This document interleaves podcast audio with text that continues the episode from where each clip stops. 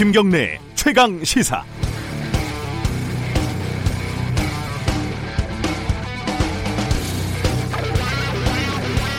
바른미래당, 민주평화당, 정의당이 선거제도 개편을 주장하면서 농성을 하는 동안에요. 더불어민주당하고 자유한국당이 지난 토요일 꼭두 새벽에 내년 예산안을 통과를 시켰죠. 그 내용을 보면요. 먼저 정부 안보다 깎인 부분이 눈에 띕니다. 중소기업 청년 일자리 예산 6천억 원, 빈곤노인 기초연금 예산 4천억 원, 아동수당 3천억 원, 시간강사 처우 개선 예산 250억 원 등등.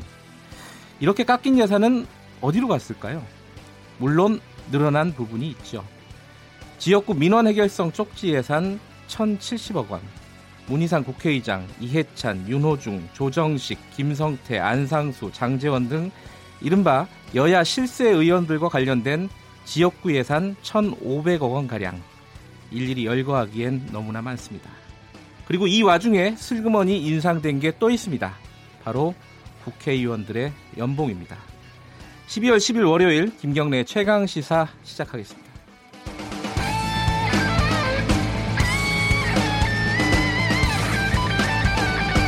오늘 주요 뉴스 브리핑부터 시작하겠습니다. KBS 보도본부 변진석 기자 나와 있습니다. 안녕하세요. 네, 안녕하세요. 자, 김정은 국방 아, 국무위원장이죠. 네, 국무위원장 북한, 얘기부터 예 해볼까요?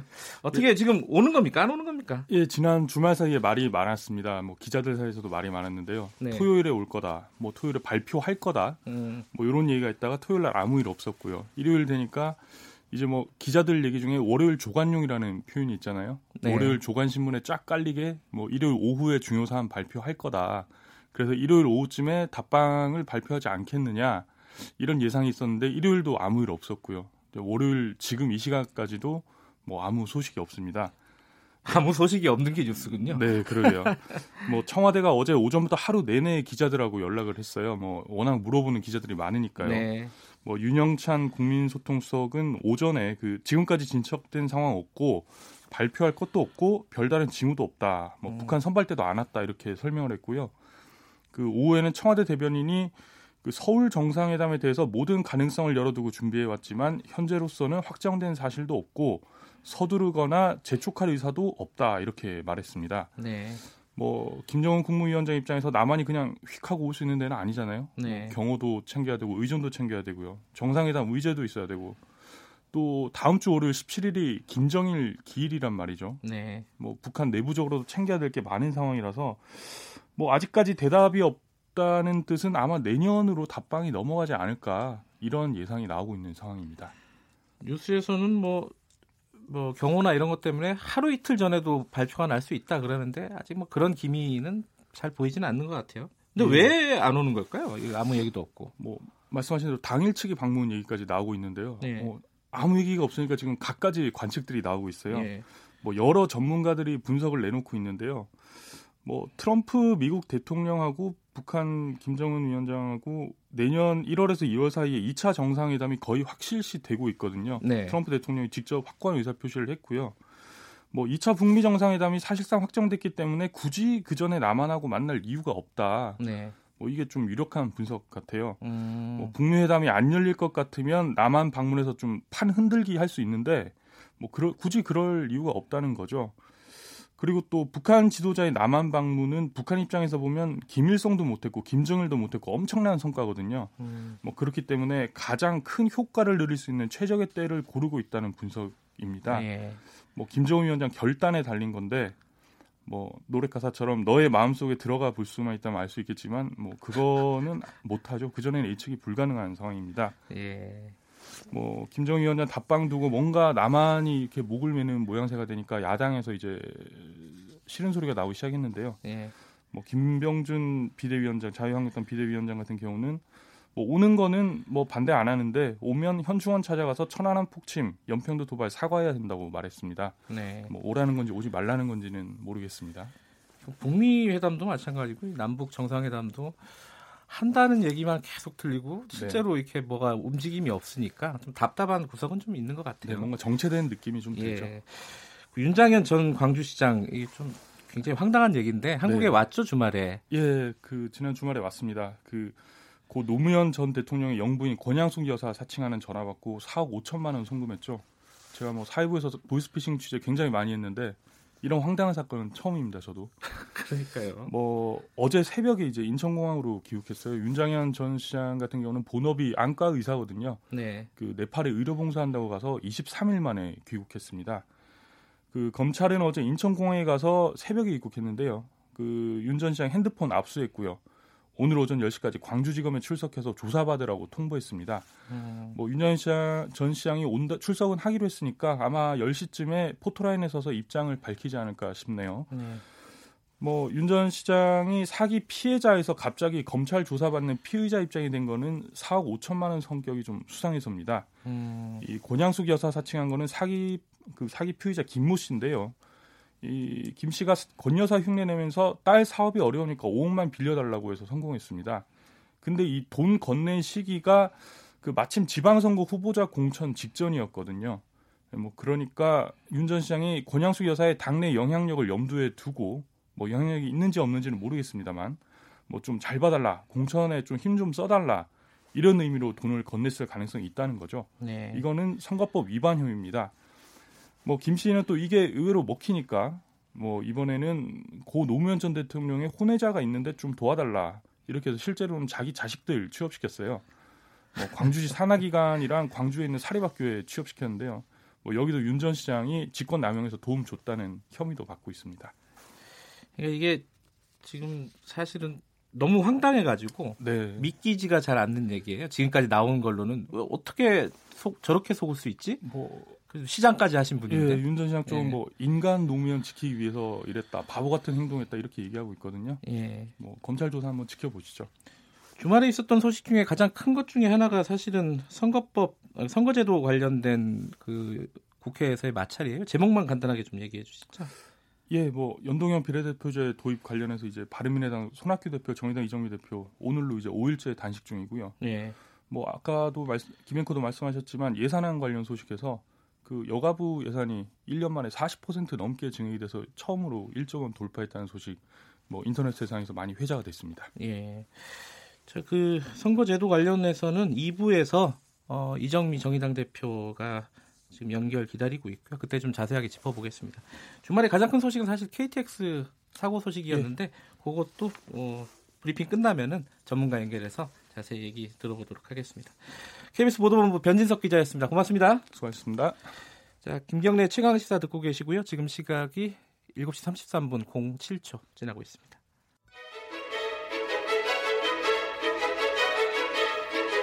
우리 사회의 다양한 현안을 공정하고 깊이 있게 다룹니다. KBS 일라디오 김경래의 최강 시사. 주말에 가장 큰 뉴스였죠. 강릉선 KTX 탈선 사고. 어, 지금 오늘 새벽에 좀 복구가 됐다는 소식이 들려오고 있는데요. 중요한 게 이제 원인과 대책이겠죠. 사고 원인으로 신호 제어 시스템 오류 뭐 이런 얘기가 나오고 있는데 이게 좀 복잡한 얘기인 것 같아요. 자, 어떤 원인에서 비롯된 사고인지 그리고 앞으로 어떤 대책이 필요한지 한국교통연구원 최진석 교- 고속철도 산업연구팀장 연결돼 있습니다. 안녕하세요.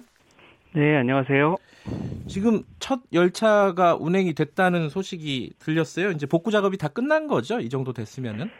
네, 임시로 이제 그 정상 운행이 가능한 정도로 됐고요. 예. 그, 어, 그렇지만 여전히 좀 그 불안해서 사고 지점에서는 한 40km 정도로 그 서행하고 있다고 합니다. 아 서행부터 지금 이제 시, 시범적 시 어, 일단 임시적으로 운행을 해보는 거군요.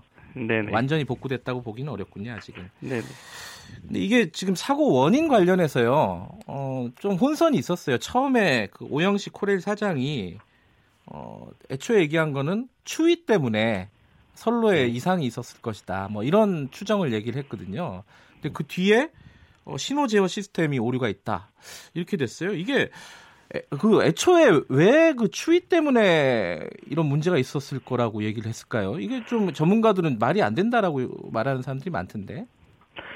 그 추위 때문에 이제 가끔 전동차라든지 전기로 이제 운영되는 열차들은 네. 어, 갑작스러운 추위가 오게 되면은 뭐 이렇게 그 연결이 좀 잘안 좋다든지 아니면은 어, 전, 전력이, 전력 공급이 잘 안 된다든지 하는 그런 상황이 발생할 수도 있고요. 그 다음에 선로 같은 경우도 이게 팽창하고 수축하고 하는 그런 네. 것들이 이제 일반적으로 있기 때문에 그런 부분이 제기됐지 않았을까 이렇게 생각합니다. 그러니까 이뭐 영하 10도 정도였는데 그 그 정도 날씨에 선로에 이상이 생긴다? 그게 전 처음에 그 오영식 사장 얘기를 듣고 좀 이해가 잘 안 되더라고요. 예, 일반적으로는 어 우리가 그 철도를 건설할 때 영하 20도 하고 그다음에 영상 60도까지를 가정해서 건설을 하기 때문에 어당 당일 날씨가 뭐 영하 한 5도 정도 수준이었기 때문에 그런 영향이 있었다고 보기는 좀 어려울 것 같습니다. 예. 자, 그러면은 지금 지금 상황에서 어, 사고 원인으로 지금 코레일이 제, 제시를 하고 있는 게 신호 제어 시스템이라고 하더라고요. 이 부분을 좀 설명을 해주실 필요가 있을 것 같아요. 이게 잘 이해가 안 되더라고요. 네, 그 신호 제어 시스템의 이제 오류라고 하는데 이제 그 물리 그거는 이제 그 뭐 소프트웨어를 얘기하는 거고요. 네. 어 하드웨어적으로 보면 이제 선로 전환기라는 게 이제 있는데요. 네. 그래서 그 열차가 이동을 할 때 A 선로와 B 선로 중 어디로 가는지를 이제 신호를 해주고 그다음에 네. 그 선로로 이제 열차가 자연스럽게 흘러갈 수 있어야 되는데 네. 그거 그 선로 전환기가 제대로 제대로 작동을 하지 않아서 그 앞에 두 그러니까 꺾어진 두 차량이 이제 그 가서는 안 되는 선로로 이렇게 갔고 나머지 뒤쪽에 남아 있는 어 여덟 량은 이제 계속 그 선로로 가다가 이 두가 두두 어, 묶음이 예. 서로 이제 그 문제가 발생해서 이렇게 끊어지고 어, 꺾여지는 이런 현상이 바, 어, 나타난 것 같습니다. 거기에 보면 선을 잘못 꽂았다. 네. 이런 보도들이 있더라고요. 네, 바로 이제 그게 문제인 것 같습니다. 그러니까 서, 선로 전환기가 제대로, 그러니까 완벽하게 작동을 해서 A나 B로 이렇게 갔었어야 되는데, 예. 어, 아주 어정쩡하게 이렇게 가다 보니까 탈선이 일어, 일어나게 된 거죠. 여기에서 이제 몇 가지 의문점이 생기는데요. 첫 번째는 이 사고가 일어나기 직전에 이런 그 신호 오류가 포착이 됐다, 감지가 됐다. 이런 얘기가 네. 있어요. 근데 왜 조치가 제대로 되지 않았을까? 이게 첫 번째 의문이에요, 사실. 그러니까 점검, 그러니까 직원들이 점검을 나가서 네. 점검을 하고 있었다는 보도를 봤고요. 네. 그 해당 직원이 또 이 사고로 인해서 부상을 당했다는 보도도 나왔거든요. 네. 그러니까 이제 어 감지를 했던 거고요. 그 네. 감지를 해서 이제 그걸 확 나갔는데 예. 그 확인하는 과정에 이제 그럼 열차를 정지해야 되느냐 아니면 그래도 음. 계속 운행해야 되느냐에 대한 판단에서 그냥 운영을 했었던 것 같습니다. 그런데 음, 어, 일반적이라고 하면은 그런 문제가 있다라고 생각하면 정지를 하고 네. 완벽하게 문제를 해결한 다음에 이제 운행을 했었어야 되는데 그 부분이 좀 안- 안타깝다고 생각합니다. 아, 그 지금 그러면은 팀장님께서 말씀하신 부분이 어, 사실이라면은 그러니까 어, 어떤 이상 징후가 있는데도 이 운행을 강 어, 강행했다. 이게 사실이라면은 그 부분에 대한 판단 미스는 좀 책임이 어, 책임을 물을 필요가 있겠네요. 이 부분은. 그렇게 생각합니다. 그러니까는 매뉴얼상 그 정도의 오류에도 운행을 해야 되는 건지 아닌지에 대해서 예. 매뉴얼이 어떻게 돼 있는지 한번 확인해 봐야 될 것 같습니다. 또 하나는 그 김현미 국토부 장관이 이제 현장 시찰을 갔을 때요. 네. 근데 코레일 측에서 보도를 아, 보고를 하면서 이게 작년 9월에 설치된 선로 전환기라고 하- 하더라고요. 네. 그러면은 그때부터 문제가 있었던 것인지 음, 그 부분에 대해서는 제가 알 수가 없고요. 제가 조사를 하지 못- 네. 않았기 때문에 할 수가 없고 네. 음, 뭐 다만 아쉬운 부분은 이제 그 이 강릉선이 이제 우리가 고속철도라고 알고 있습니다만 네. 강릉선은 사실은 고속철도가 아니고요. 네. 고속화철도예요. 아, 그 이게- 개념이 어떻게 다른 거예요?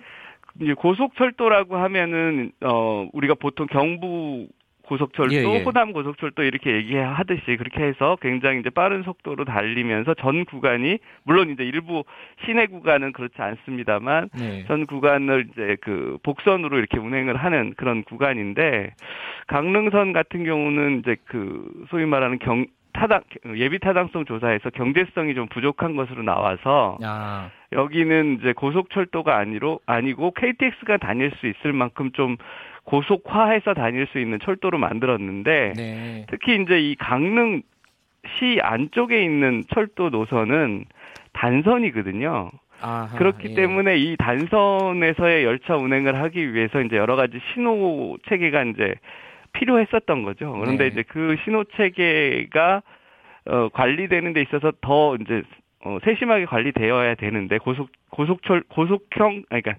고속철도 차량이 다니기 때문에 네. 근데 이제 그런 부분이 좀 안타깝다 이렇게 생각을 합니다. 예. 이게 전반적으로 아직까지는 이제 명확한 사고 원인이라든지 그게 규명이 안 됐지만은 네. 이게 뭐 어, 추위 때문에 혹은 뭐 여러 가지 어, 시- 선로의 이상 때문에 이제 얘기가 나오고 있지만은 이게 지금 상황에서는 인재로 보면 되겠죠. 글쎄요, 저, 저 제가 조사에 직접 참여하지 않았기 때문에 정확하게 알 수 네. 없지만 여러 가지 아쉬운 부분은 좀 남는다 이렇게 말씀드리고 싶습니다.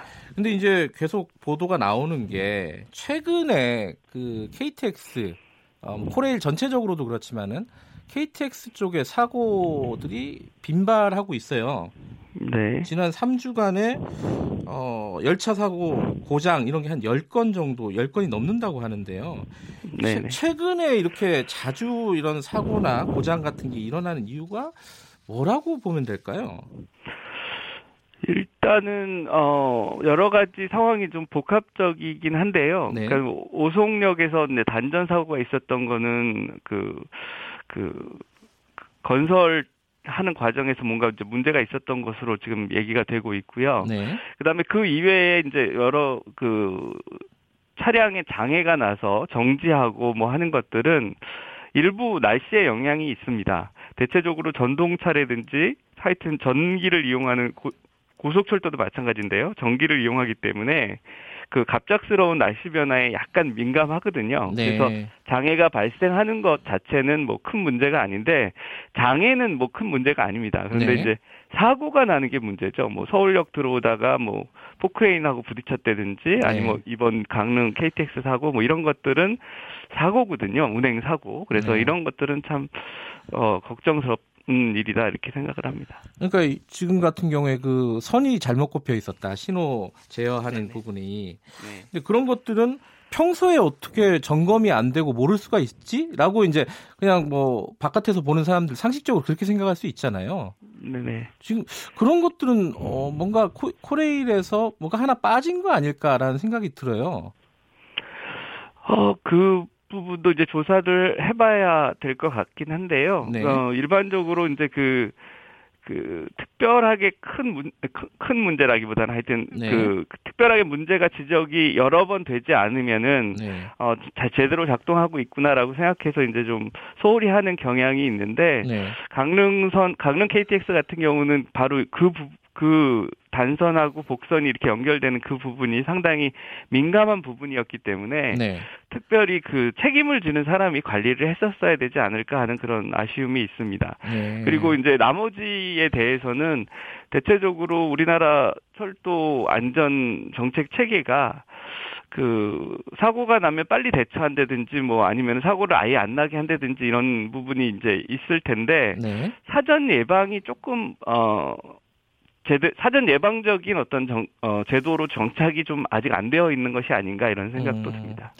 이게 12월 5일에요. 어, 이낙연 총리가 코레일을 방문을 했었잖아요. 네네. 사고가 이제 계속 어, 잇따르고 있으니까 방문을 해서 좀 안전에 신경을 써달라 이렇게 요구를 했었는데 그때 당시에 이제 코레일이 비상안전 경영이라는 거를 선언을 했어요. 네.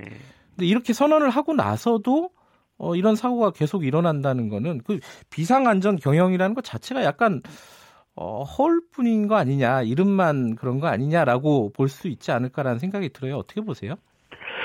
그는 어, 가장 큰 문제는 이제 우리나라 철도가 좀 어, 역사가 100년이 이제 되다 됐고 그다음에 이제 철도 공사가 이제 그 100년 동안 잘 운영을 해 오고 물론 이제 부, 부분적인 사고도 있었습니다만 네. 그렇게 이제 해오다 보니까 약간 관행을 좀 이렇게 관행이라는 어떤 습성이 있는 것 같아요. 그래서 네.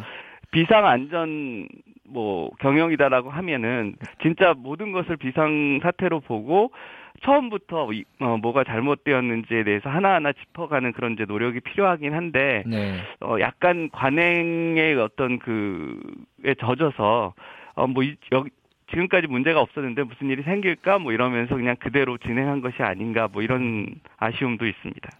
지금 이번 주에 이제 행정안전부가 목요일 날 각 부처 장들하고 모여가지고 안전관리 대책을 논의를 한다고 하는데요. 어떤 대책이 마련돼야지 좀 국민들이 어, 안심하고 이런 기차를 KTX 같은 기차를 좀 탈 수 있지 않을까? 어떤 대책이 필요하다고 보십니까? 어, 저는 기본적으로 조금 전에 말씀드린 것처럼 네. 사전 예방적인 어떤 안전관리 체계가 되어야, 되, 되어야 된다 이렇게 생각합니다. 그래서 뭐 날씨라든지 여러 가지 그 외부 영향, 외부 요인도 있을 거고요. 네. 내부적인 어떤 관행 이런 것들을 사전 예방적인 체계로 이제 바꾸어서 그런 것들이 뭐 일정 위험이 나타나 위험한 징후가 나타나는 시기라든지 어떤 그 어, 시기, 어, 시기라든지 아니면은 그런 시- 계절에 미리, 어, 경보라든지 아니면은 예보 이런 것들이 이제 주어져서 좀 더, 어, 해당 직원들이 좀 더 관리를 철저히 할 수 있는 그런 네. 체계가 마련됐으면 좋겠습니다. 한 가지 더 여쭤보면요. 이 각종 보도에서 이런 문제 제기가 좀 있어요. 그 철도 시설을 만드는 데는 시설 공단이잖아요. 철도 시설 네네. 공단. 그리고 그거를 이제 운영하는 곳은 코레일인데 이게 이원화 돼 가지고 이게 네. 좀 어, 연속성이 좀 떨어진다. 어, 네. 문제가 생길 여지가 좀 있다. 이런 얘기들이 있는데 그거는 전문가 보시기에는 어떻습니까? 이런 문제 제기는? 뭐 그거에 대해서 여러 이견이 있는 것으로 알고 있고요. 저는 네. 개인적으로 어 철도 안전을 어떤 한 특정 기관에 맡기는 것 자체가 네. 그 원인을 원인을 좀 감추려고 하거나 아니면은 근본적인 문제를 보지 않으려고 하는 경향도 나타날 수 있다고 보기 때문에 네. 철도 사고는 대체적으로 시설하고 차량 운행하고의 이제 문제에서 나타나거든요. 네. 그럴 때, 어, 각각의 그 책임을 지는 기관이 양쪽 다, 양쪽에서 어떤 데서 근본적인 문제가 나타났는지를 확인하고, 네. 그에 대한 책임을 지는 지금 현재 이원화 체계가 어떻게 보면은, 어, 사고의 원인을, 어, 규명하고 그 해결책을 그 찾는데도 더 도움이 될 수 있다라고 생각합니다. 아, 지금 이렇게 이원화된 게 오히려 서로 네. 견제하고 할수 있는 그런 여지들이 더 있다. 이렇게 보신다는 네네. 거죠. 아, 네. 팀장님께서는 알겠습니다. 그러면 어쨌든 이번 사고 사건 사고의 원인이 좀 이렇게 예전에 사고 났을 때 좀 유야무야 좀 밖으로 공표가 안 되는 경우들이 많았어요. 좀 투명하게 네네. 이제 왜 사고가 일어났는지 책임은 누가 져야 되는지 이게 좀 어, 나왔으면 좋겠다라는 생각은 좀 드네요. 네, 그렇습니다. 알겠습니다. 오늘 말씀 잘 들었습니다. 네, 감사합니다. 한국교통연구원 최진석 고속철도 산업연구팀장님이었습니다.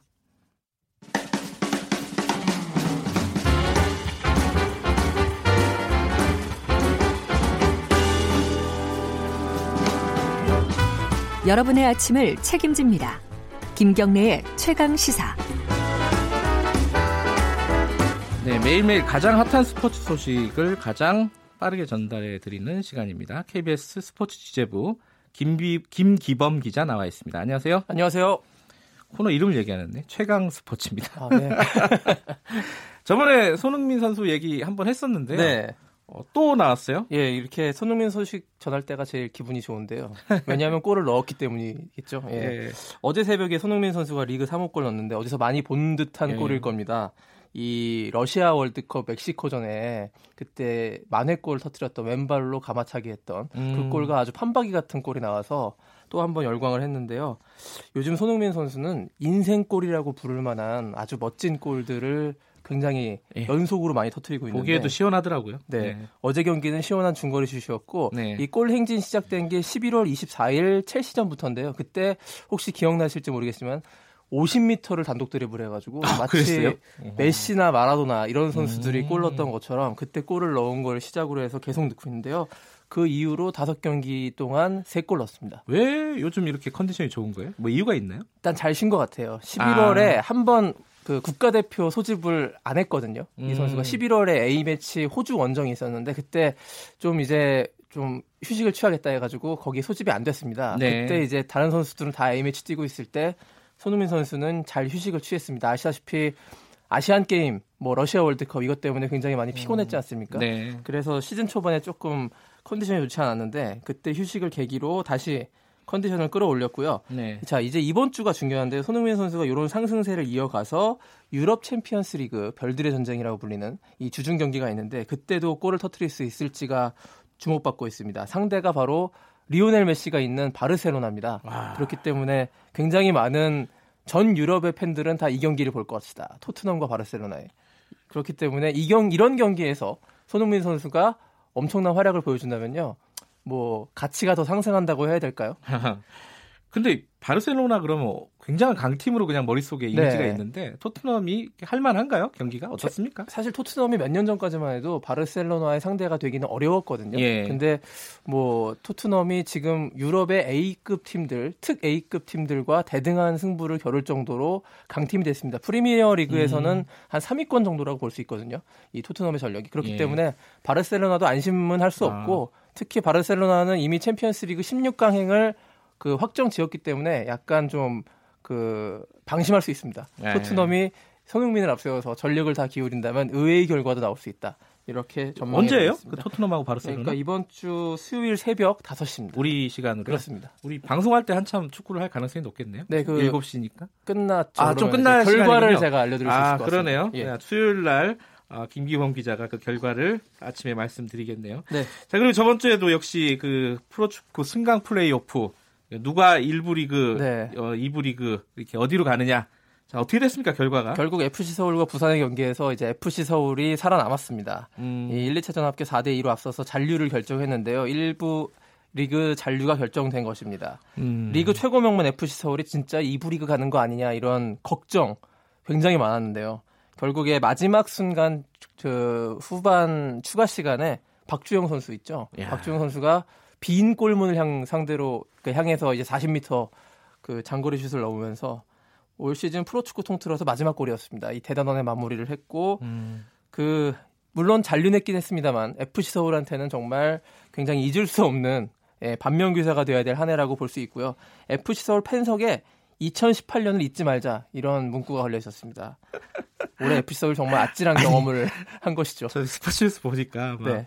엄청 울더라고요, 또 팬들이. FC 부산- 서울 팬들이. 예. 부산 팬들도 울고. 부산 팬들은 슬퍼서 울고 그러니까요. FC 서울은 감격해서 울었는데요. 예. 정말 이게 이제 승강제의 묘미 같아요. 마지막에 예, 프로축구 같은 경우에는 그 챔피언 결정전, 한국 시리즈 이런 거 없지 않습니까? 네. 근데 이제 프로축구는 승강제가 있기 때문에 마지막 순간까지 긴장감을 그 놓을 수 없는 그런 묘미가 아니, 있는 왜것 같다는 생각이 축구는 듭니다. 야구랑 다르게 포스트 시즌이 없는 거예요? 그 원래 우리나라에 있었다가요. 6강 플레이오프 뭐 챔피언 결정전 있었다가 예. 이제 유럽을 우리가 이제 축구는 표방하지 않습니까? 네. 유럽은 전통상 그런 포스트 시즌이 없어요. 아. 포스트 시즌이라는 것은 북미 스포츠의 전통입니다. 그래서 아. 미국 메이저리그, 아이스하키, 뭐 NFL 이런 것들이 챔피언을 가리는 포스트 시즌이 있고 아. 유럽은 리그를 쭉 해서 가장 좋은 성적을 거둔 팀한테 우승컵을 주는 그런 것이 100년 전통으로 되어 있기 때문에 프로축구는 유럽 전통을 따른다 해서 그걸 없앴는데요. 이게 찬반 여론이 있어요. 예, 있겠네요. 이게 토너먼트가 약간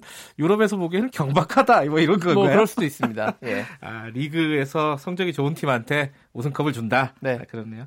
어, 이번 주에 스포츠 일정 중에 꼭 챙겨봐야 될 게 뭐가 있을까요? 네, 오늘 골든 글러브 시상식이 있고요. 골든 네. 글러브는 포지션별로 시상식 그 하는, 네. 하는 거 아닙니까? 프로야구 골든 글러브 외야수 부문 경쟁이 특히 치열할 것으로 보이고 네. 내일 한국 남자 피겨의 새 역사를 쓴 차준환 선수가 입국합니다. 아, 어, 지난 토요일 날 그랑프리 파이널에서 동메달 획득했죠. 예. 그리고 이번 주 금요일에는 스켈레톤 윤성빈이 월드컵 2차 대회에서 평창올림픽 이후 첫 번째 금메달 아. 도전합니다. 오랜만에 들어보네요. 윤성빈 선수. 네. 자, 고맙습니다. 고맙습니다. KBS 스포츠 취재부 김기범 기자였습니다.